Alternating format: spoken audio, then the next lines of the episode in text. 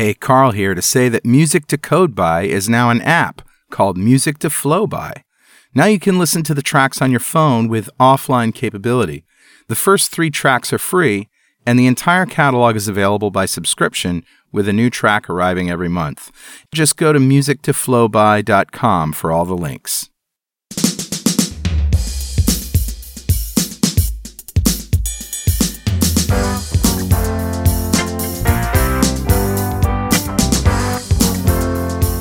Welcome back to .NET Rocks. This is Carl Franklin. And this is Richard Campbell. And we're in some focus room somewhere in Times Square in a Microsoft building at Microsoft Connect. Yes, 8th and 42nd in downtown Manhattan or midtown Manhattan. It's been a while since I took the subway. That was an interesting experience. Mm-hmm. You know, it was almost as bad as Tokyo where they push you in, you know? Yeah. If there was somebody pushing me in, it would have been a little bit easier. But as it turns out, the express to 8th Avenue is kind of packed this time of the morning. It's busy. Anyway, Seth Juarez is here. Paige Bailey is here. We're going to be talking AI for Visual Studio. But first, we have a very important message. It's called Better Know Framework. Awesome. All right,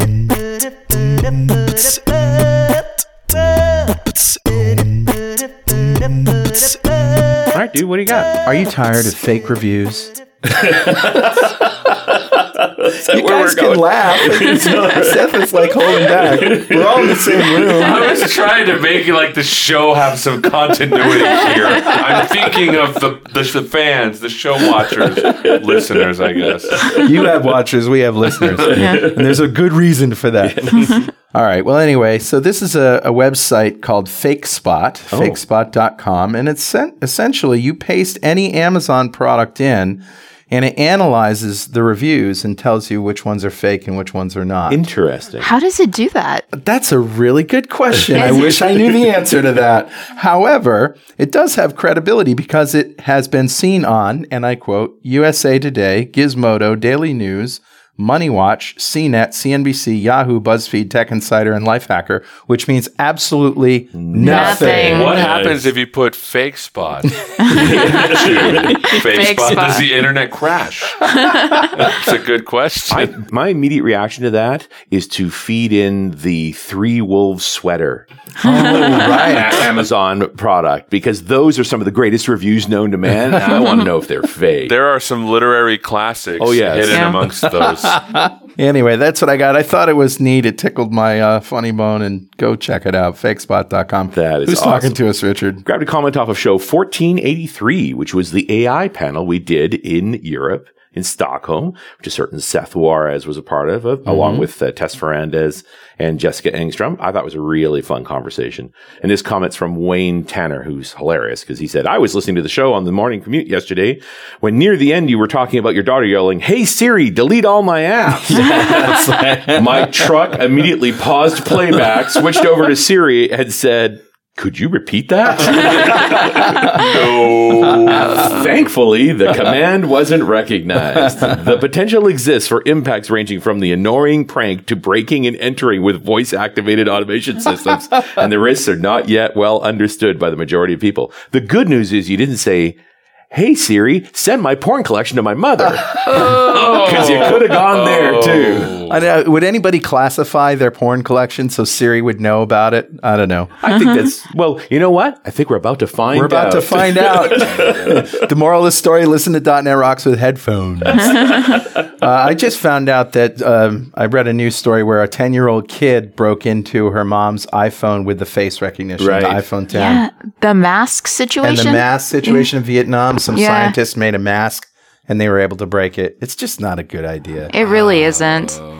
So, Wayne, of course, you caused some trouble. Thank you so much for your comment. A .NET Rocks mug is on its way to you. And if you'd like a .NET Rocks mug, write a comment on the website at .NETRocks.com or via any of our social media, because we publish every show to Facebook and Google+. And if you comment there and we read it on the show, we'll send you a mug. And go ahead and follow us on Google. I'm at Carl Franklin. He's at Rich Campbell. Send us a tweet. We paste them into FakeSpot.com. Did you just say follow us on Google? Did I say follow us on Google? Yes. Follow us on Twitter. That's what you meant. That's the one. Yeah. Send us a tweet. because we pasted into FakeSpot. And follow us on FacePlace, where you may see me. Let's introduce our guests, of course. Seth Juarez holds a master's degree in computer science, where his field of research was artificial intelligence, specifically in the realm of machine learning.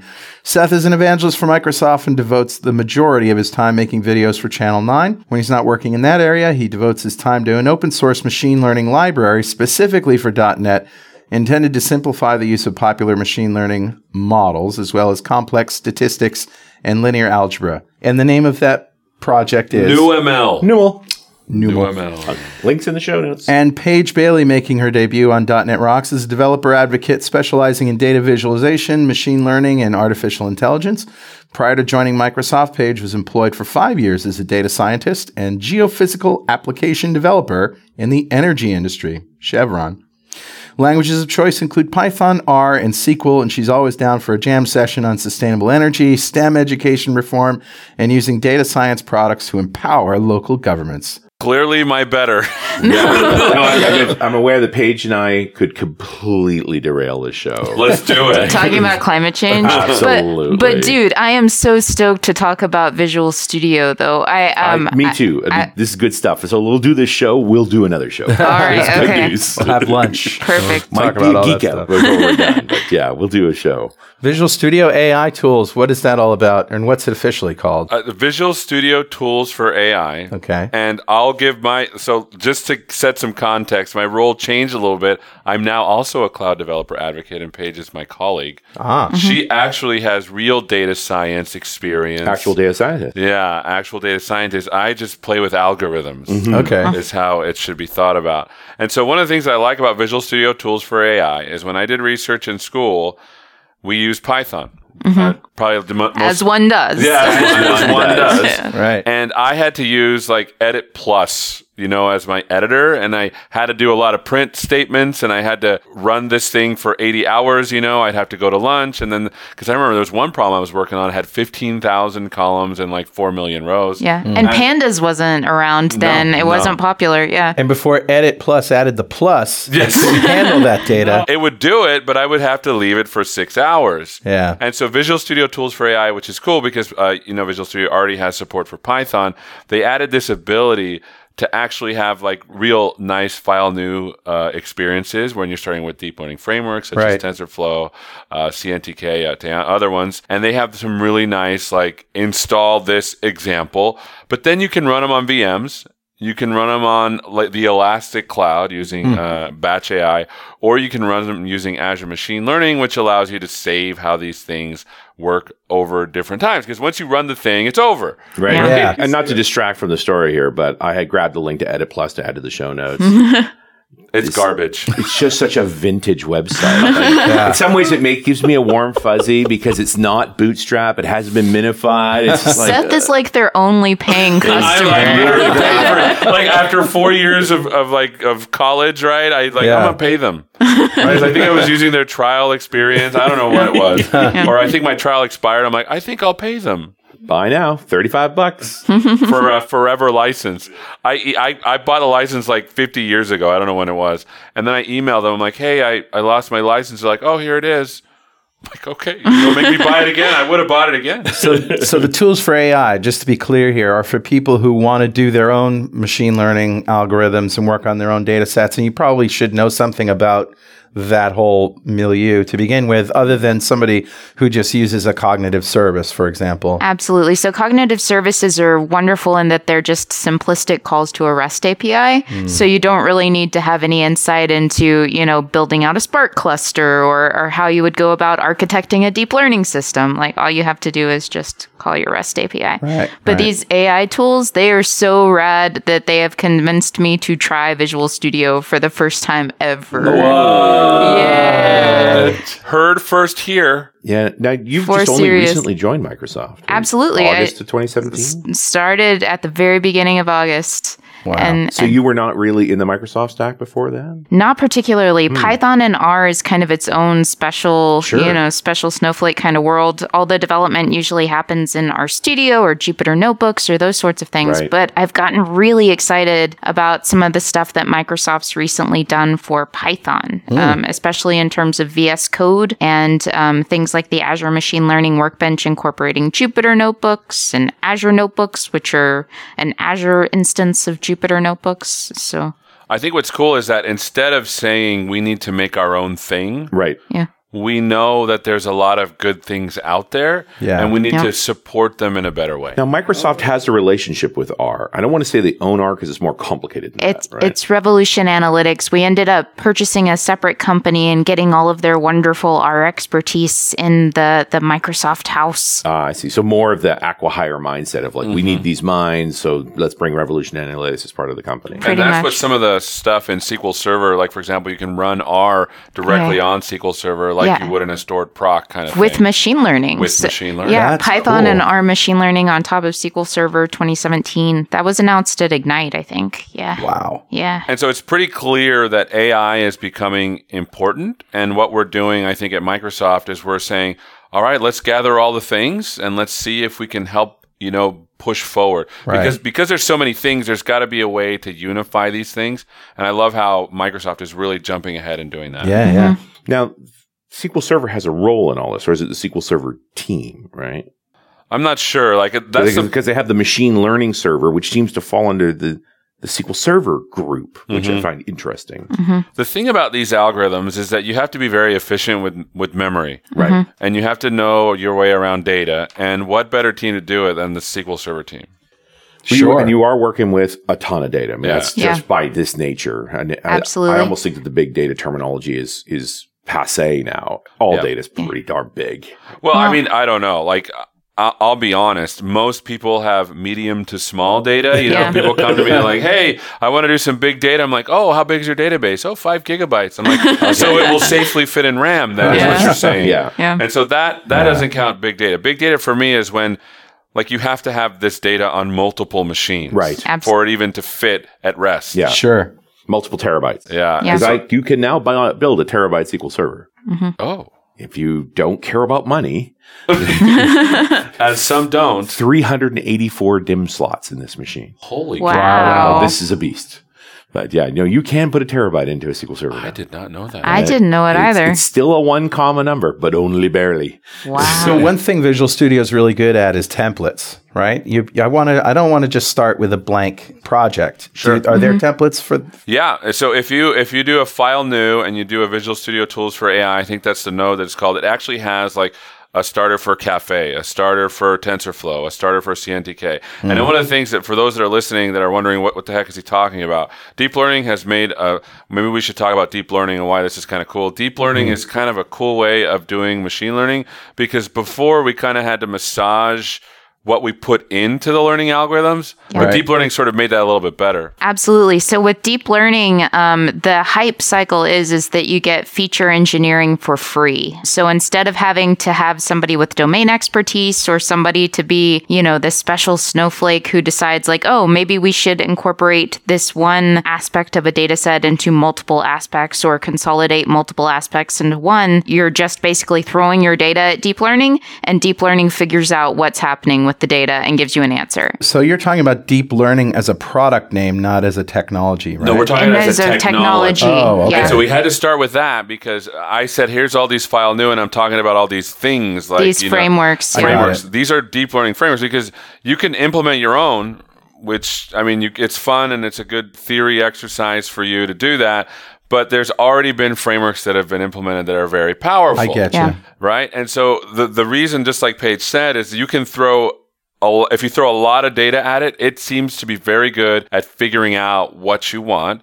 And so when I say file new projects, I'm saying file new that has a TensorFlow deep learning framework. Yeah. That has a Cafe deep learning. And so you can get started with whatever you want to get started. In addition to that, because those will give you the blank files, it will have all the nice import statements in Python, and you just type the thing up. And usually these things are very, like the code is almost always less than 150 lines of code, to be honest. It's very small. Yeah. Wow. It takes a long time to run. Yeah. There is this great anecdote from Jeff Dean at Google, who said that they rewrote their entire speech translation application. So translate.google.com or whatever it's called, from 500,000 lines of like statistically focused modeling with one-to-one matches to like 500 lines of TensorFlow. Wow. So 500,000 to 500. Can we talk about what the heck you mean when you say TensorFlow? Absolutely. Why don't you take that? Awesome. So TensorFlow is an example of a deep learning framework that Google has implemented. Microsoft's alternative would be CNTK. And it is a static computational graph that allows you to do sort of these very complex big data, in reality, big data focused deep learning projects. So all of the cool, what was it called? Deep Dream or the Dream, the whatever it was. The Google Dream thing that was absolutely super creepy. Yeah. Super duper creepy. And like being able to feed in a photo and have it print out in the style of Van Gogh. Right.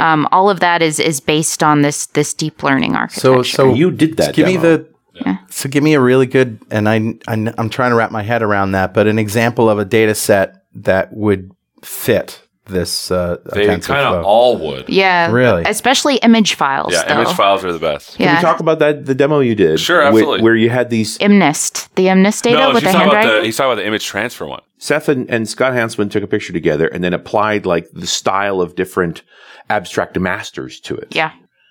And, like Van Gogh. And instantly, it was super fast. Yeah. Absolutely. But impressive. Like, you were actually like, I think I want that as a biopic. Like, they were good. I think the joke was we're selling prints afterwards. No one really took me up on it. I printed like 5,000 of these things. And like. So, as an example of TensorFlow's, this deep learning thing, can you talk about that project? I presume that was deep learning that did it. Yeah, I can talk a little bit about it. I didn't run the models, but think of it like this. Okay, so you know about neural networks. So deep learning is the hype way of saying neural networks that are very stacked. Mm-hmm. Got it. And sometimes they loop around on each other. Yeah. And sometimes they have this way of doing, like, for example, time series data. Yeah. So think of like this computer science graph that feeds forward, and then some math happens. It's almost like, imagine I have the weirdest way of thinking about things, so hopefully people can picture this. Think of the starting gate, the horse gates at a racetrack? At the racetrack. Sure. Mm-hmm. Yeah, and imagine having a lot of those gates, like all in a row, right? And imagine that each horse is a bit in the picture.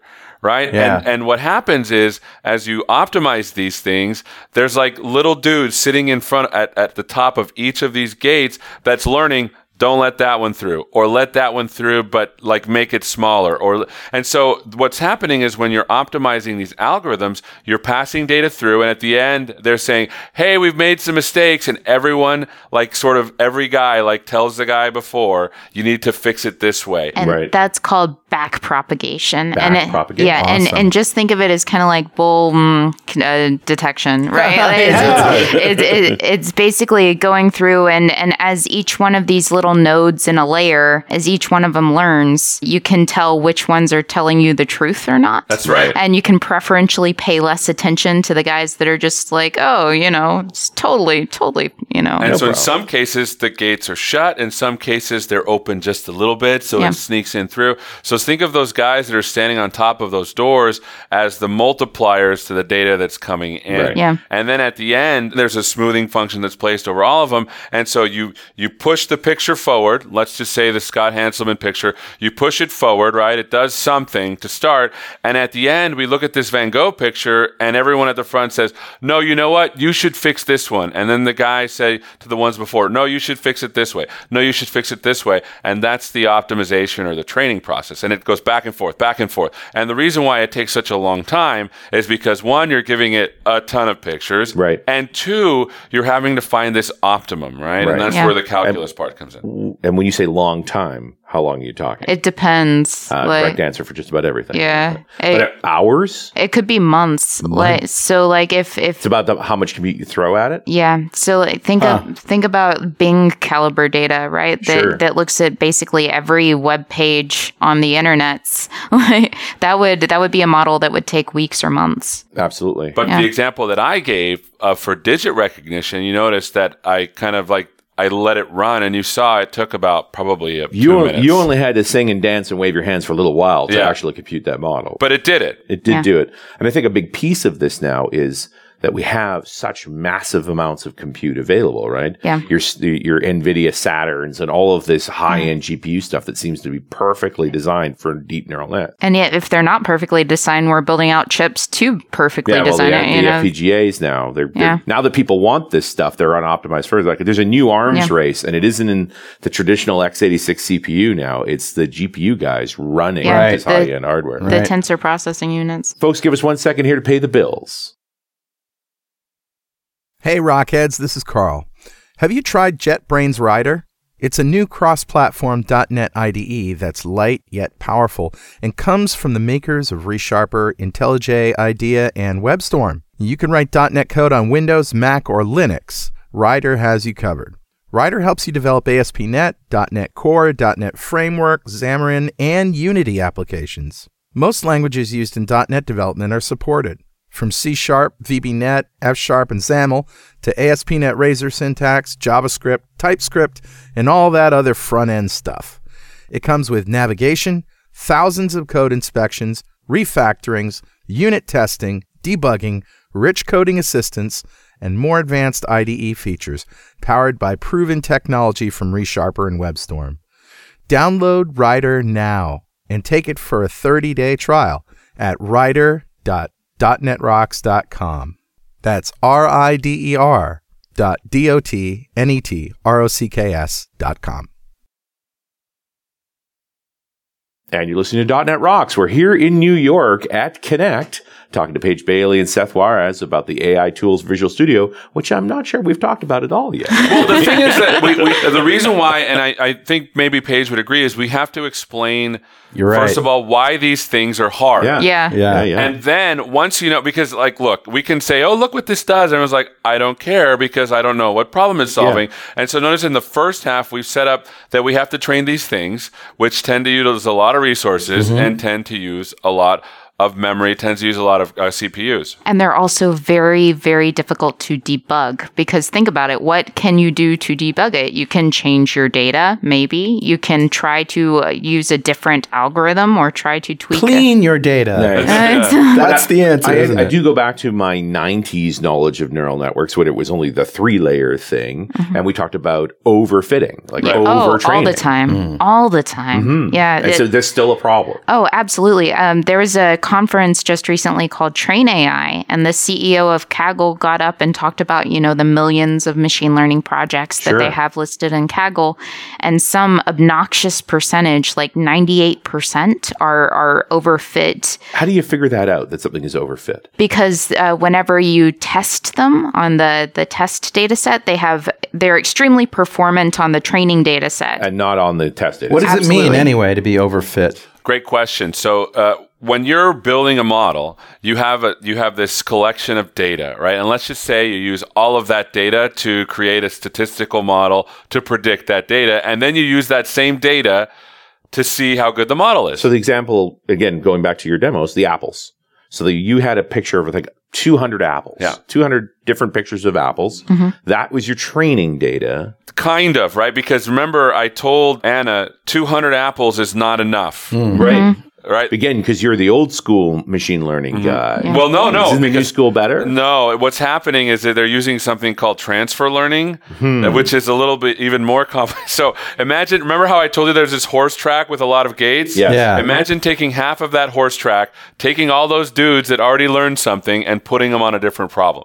Interesting. So that's called transfer learning. You've used part of a neural network to train another neural network. And the point being, fascinating. You had a train set for pineapples and oranges. They have a train set for a lot of stuff because they're using Bing data. Okay. And they're using those models that are very strong initially, and they're transferring that over to learn about the apples. Another object. Mm-hmm. Now you just start thinking about, well, what are you transferring? What is the advantage of this already trained piece? That it understands that the contrast recognition between an object and a background? So the advantage of having a model that's already trained is that you're able to very quickly make a diagnosis of what happens to be in a new picture. So cognitive services, for example, trained on the corpus of Bing images. Out of the box, it can recognize apple, pineapple, Kevin Bacon. It can recognize Kevin Bacon. Can it recognize real bacon? That's my question. Absolutely. It can, and it does. And also the deliciousness quotient. That's awesome. Yeah. That's something we've been doing a lot of research. The DQ. Yes. You're going to say, oh, this is a high DQ. In fact, if anyone wants to submit any examples of delicious bacon for us to do more research, we're certainly amenable to that. I think half the messages, half the images I put on Twitter were bacon. And so this notion of transfer learning is you're taking a neural algorithm. So the question is, what is it that you're moving over? They're literally numerical coefficients on these dudes that are saying, how much should I open the gate? And it turns out that at the lower levels of the network, it's learning something about images in general. Interesting. Yeah. Does it start with, if you transfer, say, pineapples to apples, does it start with the things that work and finally filter out the things that don't work? I don't know. We really don't know what's going on in the middle of these things.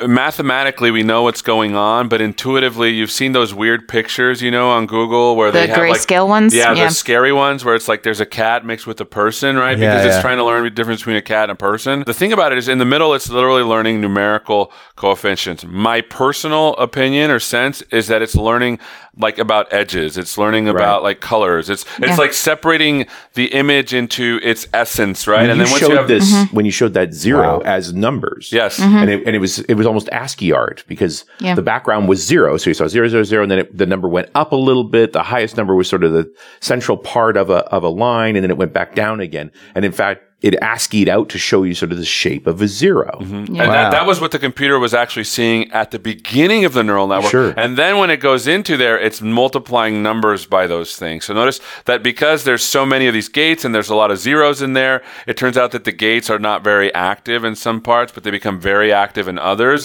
depending on the data that's coming in. And as you go back and forth, back and forth, back and forth, all the little men at the gates get a lot better at knowing which bits to let back and forth. Right. And then that's where the neural arc happens. And then when you take, notice at the beginning of the layers, it's doing some fundamental things, and then it's doing more specific things at the top of the layer. And so when you take the middle part out, those fundamental things that are happening, you can use and transfer. And that's transfer learning. I get it. Okay. Am I getting this right? Yes. So I'm backing all the way up to your original question, which was the overfitting effect. Yeah. Mm-hmm. And so you've trained this model on a particular set of data. Mm-hmm. And now if you test it against that data, it'll get it 100% right. Right. But if you get new data, it gets it 50% right. Sometimes. That is overfitting. That is absolutely overfitting. Okay. Yep. I gotcha. So it seems to me that having a community where people can share their data sets, their coefficients, their all of these things really enables a whole different level of AI. I mean, I think if I was faced with having to start from scratch with my data, clean it, train it, it would take me a long time to get results. But if I could just go to a community, plug in some stuff, maybe buy a data set. And that's why the people who have access to the most data are going to be the kings and queens of deep learning, and why these things like cognitive services are so important. Kaggle, for that matter. I mean, Kaggle we did a show on it ages ago. We did. That really was this idea of here's a community of machine learners with different tools and different approaches using a common problem. Yeah. And then comparing and discussing. Although I have found, and you worked commercially in this. Mm-hmm. How much of what you did Chevron ultimately consider company secret?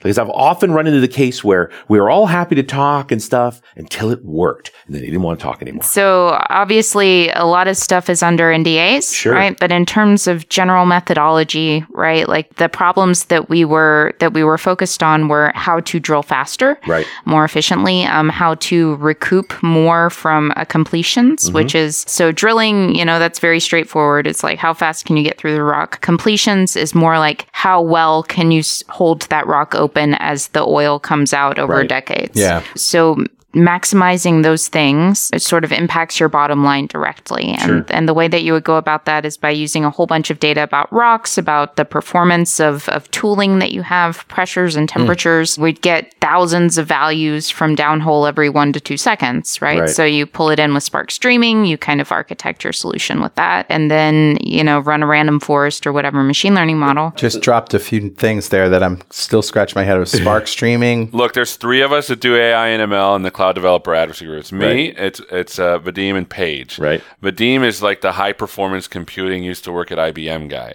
Right. I am the algorithms guy, and she's the one that actually did stuff. The data science, right? The actual practical. And so we're like, hey, Paige, is this what you do? No. I know that's what you learned in school. A little bit. And so it's really nice to have all three. And then I'm like, would this work on a big computer? But he would be like, no, this is what you would do. And so we really balance each other out, I think. That's really cool. Well. Yeah, no, I like that a lot. Well, we'll come back to that in a minute. But first, hey, Richard. Yeah, buddy. You guess what time it is now? It must be that happy time again. Right. It's time to backpropagate all my mid-show jokes that I bombed and fix them so they're funny. All right. It says here I need to increase the use of the word fart by 280%. That's a good model there. I like that model.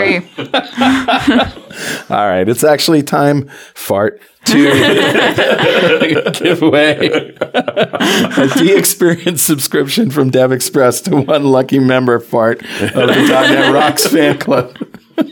Sorry, I'll stop now. I'm afraid it's working. That's what's making me sad. That works. That's a good model. All right. Become a UI superhero with DevExpress UI controls and libraries, and deliver elegant .NET solutions that address customer needs today, and leverage your existing knowledge to build next-generation touch-enabled solutions for tomorrow. Whether it's an Office-inspired application or a data-centric analytics dashboard, DevExpress Universal ships with everything you'll need to build your best, without limits or compromise. And check out their DevExtreme React Grid on GitHub. It's built from the ground up to fully support all the cool features that come with React, like virtual DOM and state controllers like Redux and all that. It supports master detail sorting, grouping, paging, and editing. So as I say, check it out on GitHub. It's free. And learn more and download your free 30-day trial of DevExpress Universal at devexpress.com/superhero. All right, buddy. Who's our winner? Today's winner is Dustin Martin. Congratulations, Dustin. Woo! Yeah. I'll clap for you, sir. I'll clap for Dustin. Dustin just won the D-Experience subscription, a big pile of awesome from our friends at DevExpress, just for being a member of the .NET Rocks fan club. What is that, you say? Well, if you go to .NETRocks.com and click on the big Get Free Stuff button, answer a few questions, you can join the fan club. And we have thousands of members all over the world, and every show we like to give away stuff from our sponsors. And every December, we give away a $5,000 technology shopping spree. Is it this show? Nope, not this show. Pretty close. It is a December show. It is a December show. It's real soon now. But you really want to get your name in there. And we also, of course, like to ask our guests, if you had $5,000 to spend on technology today, Paige, what would you buy? Oh, my gosh. So $5,000 to spend on technology. Mm-hmm. So if you had asked me like 4 months ago, I probably would have said compute. I was going to say. Yeah. But now we can just rent it. Yeah. Now you work for the company with all the compute. Pretty much. Yeah. What is that? That's like cloud privilege. Yeah, cloud privilege. Yeah. But now I guess things that I would want, I would want to probably update my desktop, and then also You're about to move, so... This is quite true. He is not impressed. She's like, I just want a better computer. Doesn't everybody? Actually, most people, that's what they get when they win. Every time we've actually given away the thing, in the end it ends up being a computer sometime. Varieties on it. But you know, if you're moving to Redmond, mm-hmm. you're going to have to up your gadget game. Well, you could buy one of those unicycles that drives up walls. Oh. No, I'm just kidding. It's like, huh? So the strange thing is like I've used Microsoft at work for, since forever, and at school, it was all Microsoft, but my laptop's at home, so all four of them are still running Ubuntu. Right. Yeah, and it's... That just makes you hip. Yeah, it's true. That's the first time I've ever heard Linux being referred to as hip. Oh, it is today. Only if you have ironic facial hair. Which I do. Everyone picture it now. Like a little hipster mustache that sticks out. And I've curled it with wax. Just pretend I did. I didn't, but just pretend. Yeah. All right. No. Yeah. We're getting into some Latino cliches here. Now we'll get hate mail from all the hipsters. Sorry about that. Seth, what would you buy with $5,000? That's a good question. I probably buy like a really nice TV and an Xbox One S X. Wait, Xbox One X One. What? It's the X is the new one. Yeah, the new. What's it called? I don't know what it's called.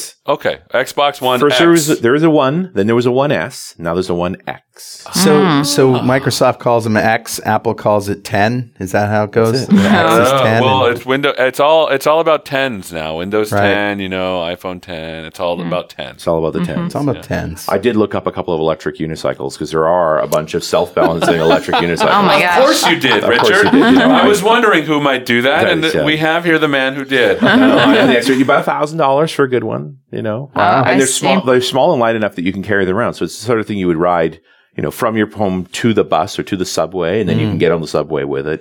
And if you have mustache wax, you can get on the subway free if you're riding a unicycle. It's true. And I feel like with a unicycle, my comedy game would be much better. Oh, yeah. Well, at least for all of us. Yeah, right. I would be injured. A wall into the sea. And so there would be a lot of injuries. Slapsticks. But I would definitely make YouTube. That's it.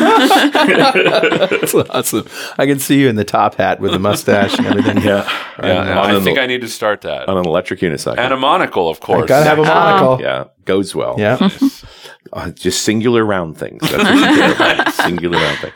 Have we actually talked about Visual Studio for AI? Visual Studio Tools for AI? I think we started to. Because templates we have. Because it is about the CTNK and CNTK and TensorFlow. So being able to bring that data into Studio and be able to work on it from a Studio cloud. Yeah, but the question you asked was about Spark, right? I don't know about Spark, so Paige is going to educate all of us right now. Let's do that. I've heard of it. I think I know it has to do with streaming data stuff and joining, but... Yep, so that's a component. It's an Apache Spark project, so it's open source. Yay! And what it is a way to sort of implement clusters for these intense compute tasks. And the way that I mostly deal with it has been in terms of sparklyr, which is like a sparklyr. Yeah. It's a Spark interface for R, the programming language, and then also PySpark, which is a Python interface for Spark. And what those two packages allow you to do is you can just write code in Python or R for machine learning, similar to the way that you would do it on your local machine, and it automatically parallelizes it and does its Spark magic to make it work on these large distributed systems. So that's nifty. So right? I'm actually suddenly thinking this was a Hadoop problem back in the day. Yeah. We know we were pulling in literally terabytes of instrumentation data.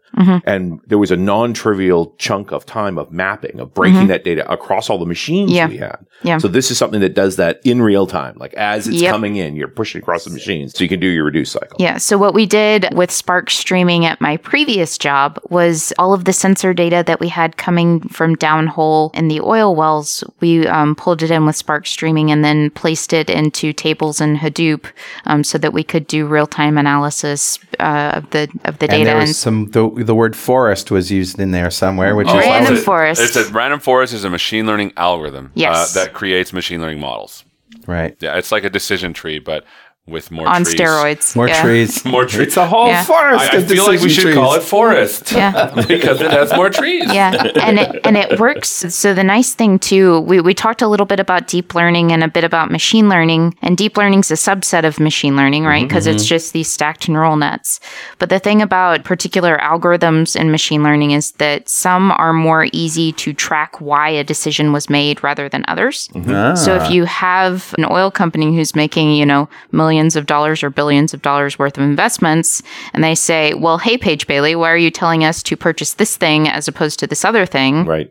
It's that much more expensive. Like, is the ROI? You have an algorithm to blame when it goes wrong. Absolutely. Yeah. You can say it made this decision because, we believe this much oil to be under the ground because these kinds of rocks and also this. Whereas deep learning, you don't really know. There's a bunch of guys with a bunch of numbers sitting on top of gates, and you don't know why they have those numbers. Yep. That's actually been a fairly important talking point when we talk about the governance around a lot of this technology is that that some of these deep learning models are very opaque. Yeah. And when they, in a critical system, make a decision that is unexpected and potentially has negative consequences, it's like, what do you point to? Absolutely. You know, was the model wrong? Was the training wrong? Like, you know, it's almost always the data is wrong. Yeah. And there's so many instances, too, with ethical algorithms, like ethical implications. If you have data sets that, you know, somehow point to a racial or, you know, gender-based thing, even though not necessarily that's incorporated. I'll give you a real example. Hit me. It turns out that for some reason, African Americans are disproportionately arrested. True. Yeah. At least in the United States. Yeah, let's just say in the United States. Let's just say a particular city. So what happens when you build a machine learning algorithm that's going to predict where you should go in order to arrest people? And you use that data. Sure. Yeah. And then what happens when you feed that data back in? It gets self-reinforcing. Yeah. And so that is an ethical problem. Right. Like there's biased data. And what it's going to do is it's going to create biased models. Yeah, right. And also there's an related issue where there's a test that prisoners are given to determine when they should be released for parole. Recidivism, yeah. Yeah, and a number of those questions are things of, do you know anybody who's been arrested? And if you're African American, because they've been disproportionately arrested, even if they haven't, even if they didn't do anything wrong. Right. You're going to have that problem. Yeah. And another question is, are your parents divorced? Like, and so things so you can't control. So we play a socioeconomic game that biases the data. Yeah. Yep. And so that's a challenge. So now we've gone through this entire meadow of wonderfulness to land now at, why do we need tools for AI in Visual Studio? Sure. Right. So let's walk back a couple of things. The first is she talked about Spark, and she talked about how this is happening on a bunch of machines and you have this ton of data. If I run play on my local box with Visual Studio and try to do stuff like that, what's going to happen? Right? There's not enough stuff. So one of the benefits of using Visual Studio Tools for AI is it's directly connected to these things called deep learning VMs or data science VMs, where I'm running that job on this VM with 24 virtual CPUs, with 224 gigabytes of RAM, with 4 Tesla GPUs running that can access that data from the cloud because it's in the cloud, and then run those jobs. And I'm sitting there looking at it like I'm flying this ginormous plane, and I can actually see these GPUs light up. Yeah. Right? Wow. And, but the thing is, like, wait a minute, Seth, if I want to, I have to start that VM. And then I have to stop it, because sometimes you have to have a very special VM that you set your own stuff up. But what if I just don't care and I want elastic compute? Then you run that job on something called Batch AI, which is also a feature in Visual Studio Tools for AI, which elastically scales out the compute that you would need just to run that. And also, just recently announced, we have a collaboration with Databricks, which is, you know, it's very aligned with the Apache Spark ecosystem. And they are one of the best implementations of Spark streaming commercially that you could have. Absolutely. And so and this is a partnership. This is not an acquisition. This is a partnership. Right, okay. Yeah. And so think about like this algorithm that I'm running on my local box that then I push up to this compute context. This has access to these Databricks Spark streams. Yeah. That's all of a sudden running this huge stuff in this elastically scalable way if you're using Batch AI. Mm-hmm. And then once you run the thing, you get this output. But then what if you want to know how much better this model is getting over time? Then you can run it using something called Azure Machine Learning Context, which will then keep track of your models. It will keep track of how good they are. It will show you how they were trained. And that's the third node inside there of Visual Studio Tools for AI. And so you have, in Visual Studio Tools for AI, you have the ability to run in remote contexts such as a VM, a remote context such as elastic and scalable GPUs, CPUs, memory. You have access to these things like Databricks in the cloud. And then finally, if you want to be able to collaborate and you want to be able to manage these models, then you can run these things in Azure Machine Learning Experimentation and Model Management Service directly there from Visual Studio in such a way that you can keep track of your models, you can collaborate with other people. And so we went through this whole, you know, wandering through the meadow of machine learning to show you that it's a hard thing. But with Visual Studio Tools for AI, you can actually run it as if you're cloud native on a tiny machine. Yep. Right. And that's the power of it. Your machine is just a console to what's running up in the cloud for you. So does that, hopefully we wandered around enough so you could see that why it's actually powerful there in the end. And why I am convinced that I should move to Visual Studio, because this is something that I wanted so hard out of every other data science environment I've worked in. Aren't there other data science environments that do this? No. So there are some that attempt to. that are commercially available that you have to pay a lot of money for. But the typical data science tools are things like Spider for Python or Jupyter Notebooks, which have none of this. And then also RStudio, which is more focused on kind of the data engineering, data cleaning aspects. And the cool thing is that this extension is free. And you know that there's a Visual Studio version that's also free. Right. Free is my favorite price. So the Dev Essentials, I think, is the free edition of Studio, and it can run... Yeah. Tools for AI. Yeah. And if it doesn't, I'll go talk to someone and be like, hey, this is dumb. Yeah. Because to think about it, the idea is that we want things to be cloud native. And, and in the end, right, we are all about our cloud. And so anything we can do to get you to run these incredibly important jobs in the cloud we want to do. And also, you don't even have to use Azure if you don't want to, right? Like you can use any other cloud framework, or if you have a cluster set up on your own premises. Yeah. Like well, what is the Azure cost? Did you call it Batch AI? I think you did. It depends on the VMs. If you're renting a VM, then you have the VM costs. So Azure Functions, you can run code and you only pay for the compute time that your code is actually running, which means that you drastically reduce the price tag of whatever hardware you're leasing. That compute is costing money. I mean, isn't it? That's right. Yeah. It is. But think of this. You could figure it out on your own. Yeah. Mm-hmm. Or you could run compute for a couple of hours. Yeah. What's the range of price? I mean, just give me a typical. You're asking me like, hey, you know. I don't know. So I have an example of the Azure Functions, but also like the highest end machine that we have for deep learning. You can run it for 4 hours for the price of a Starbucks latte, right? Nice. So it's like, that's a pretty fun afternoon, right? It's an expensive latte. Yeah. It is. But we are talking $6? Yeah, right. Yeah. Wow. And I was just looking on the pricing model here, and it says Azure Batch AI has no additional charges besides the underlying compute resource you're using. Yeah. So it's the name of the VM you're running. Yeah. That's incredibly cool. And they do support low priority machines. So now we get into this whole other game of, I don't actually have to have this model done right now. Yeah. And Microsoft gives me special pricing if I will take a lower priority. So that high priority stuff runs first. It's like, well, we'll run this over the weekend. Yeah, right. And so the nice thing, too, about the deep learning VMs is that they come sort of pre-packaged with every tool that you would want to use. Right. So instead of having to, like, provision a VM and then download all the stuff and take forever. Let's see if you actually get it configured correctly. Yeah. It starts in, like, a minute. Yeah. And I was getting frustrated, you know, as I start and stop them a lot. I'm like, oh, it's going to take another minute out of my life. And then I realized that what you were doing. Yeah. Before, I would use Edit Plus and run it on my machine and leave for a couple hours and then come back to find out I had a parse error on line 25 on record 500,000. I'm like, rrr. Or like driver issues with deep learning, right? Sure. Because so much is related to the graphics cards. These are all run on GPUs. Yeah. You're right. So how much of your mission, Seth, and you too, Paige, is educating non-statistician-minded, non-data science-minded developers to actually use these things in a meaningful way? Well, it depends, right? Because like our focuses are different. Notice that I am the more dev-y guy. She's the more data science-y person. And so my focus is to help people understand that these models, just like any other artifact that you produce when you're a developer, are immediately consumable and you shouldn't be afraid of them. Paige is more suited to like understanding like, hey, how do you actually go about and build these models, right? Yeah. Because AI, right now we're in this weird like DevOps for AI space, right? Where we're trying to merge these things together. And one of the talks I gave at Connect that you may or may not have seen is effectively the beginning of like, hey, devs, this is also an engineering problem, not a hype problem.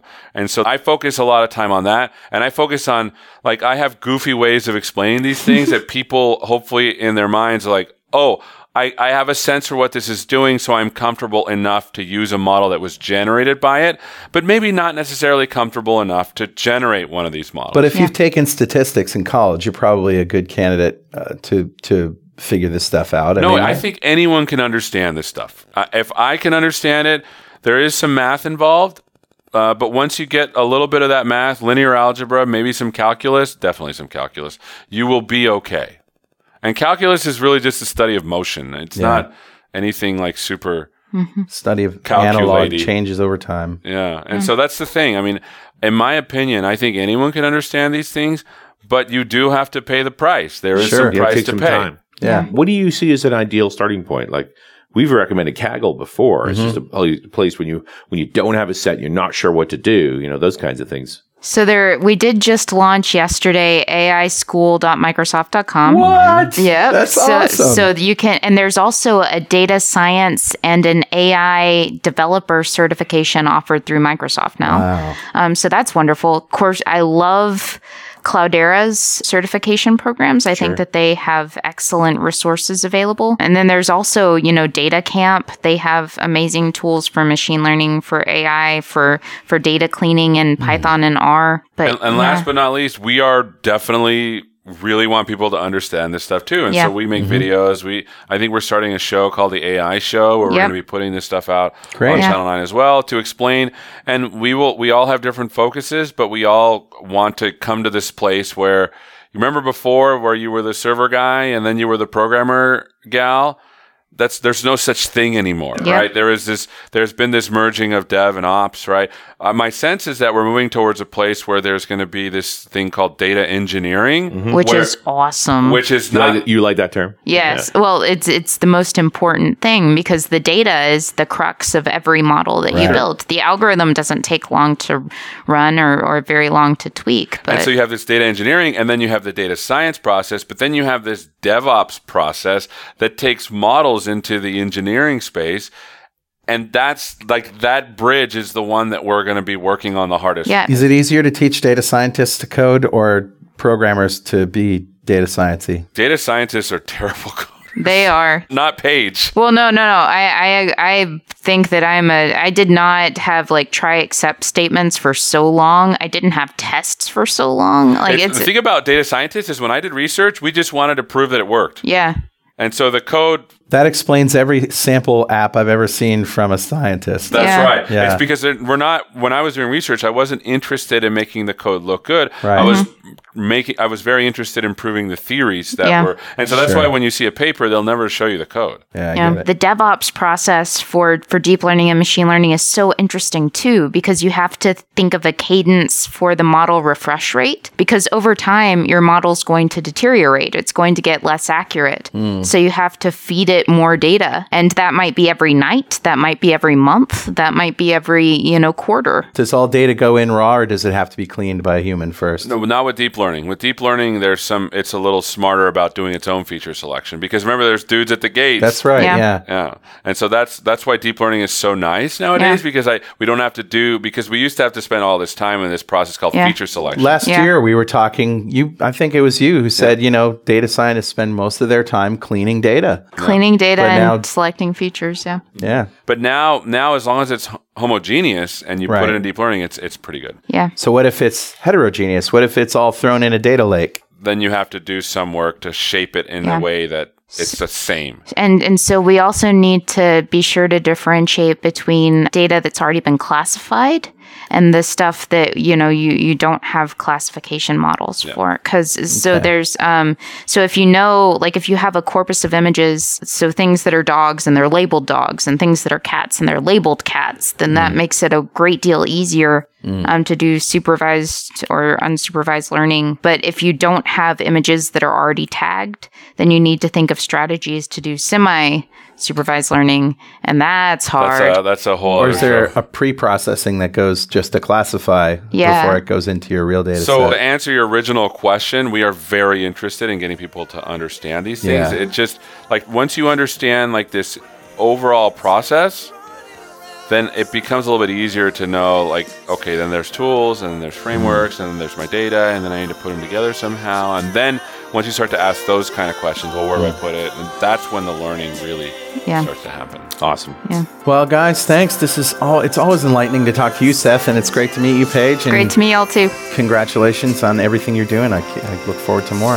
Excellent. All right. And we'll see you next time on .NET Rocks.